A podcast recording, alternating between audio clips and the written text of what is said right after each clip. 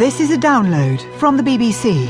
To find out more and our terms of use, go to bbcworldservice.com slash podcasts. This is James Menendez with NewsHour recorded on Tuesday the 2nd of September at 20 hours GMT. Coming up, Islamic State releases a video apparently showing the beheading of a second American journalist.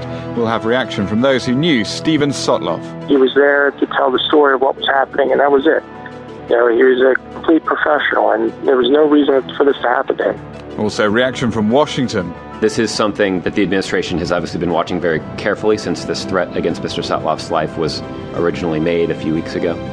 Our thoughts and prayers, first and foremost, are with Mr. Sotloff and Mr. Sotloff's family and those who worked with him.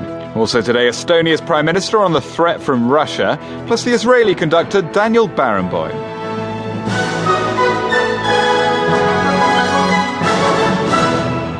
You're listening to the BBC World Service. Hello, I'm James Menendez with NewsHour. We begin with the release of an internet video apparently showing the murder of another American journalist by militants from Islamic State, or IS.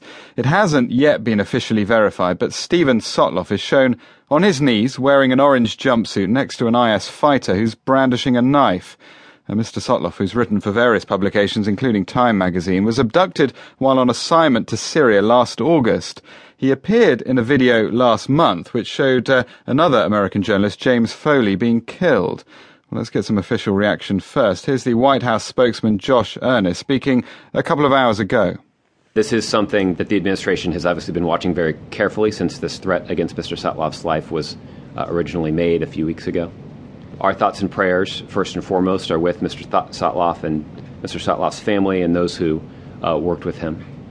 I'm not in a position to confirm the authenticity of that video or the reports. Uh, this is, uh, if there's a video that has been released, it is something that will be uh, analyzed very carefully by uh, the U.S. government and our intelligence officials to determine its authenticity.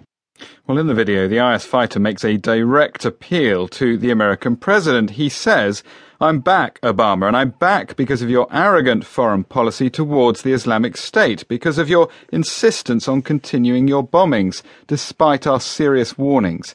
And he ends with a warning to other countries thinking of joining forces with the US to back off and leave our people alone and also with a threat to kill another captive who he claims is British.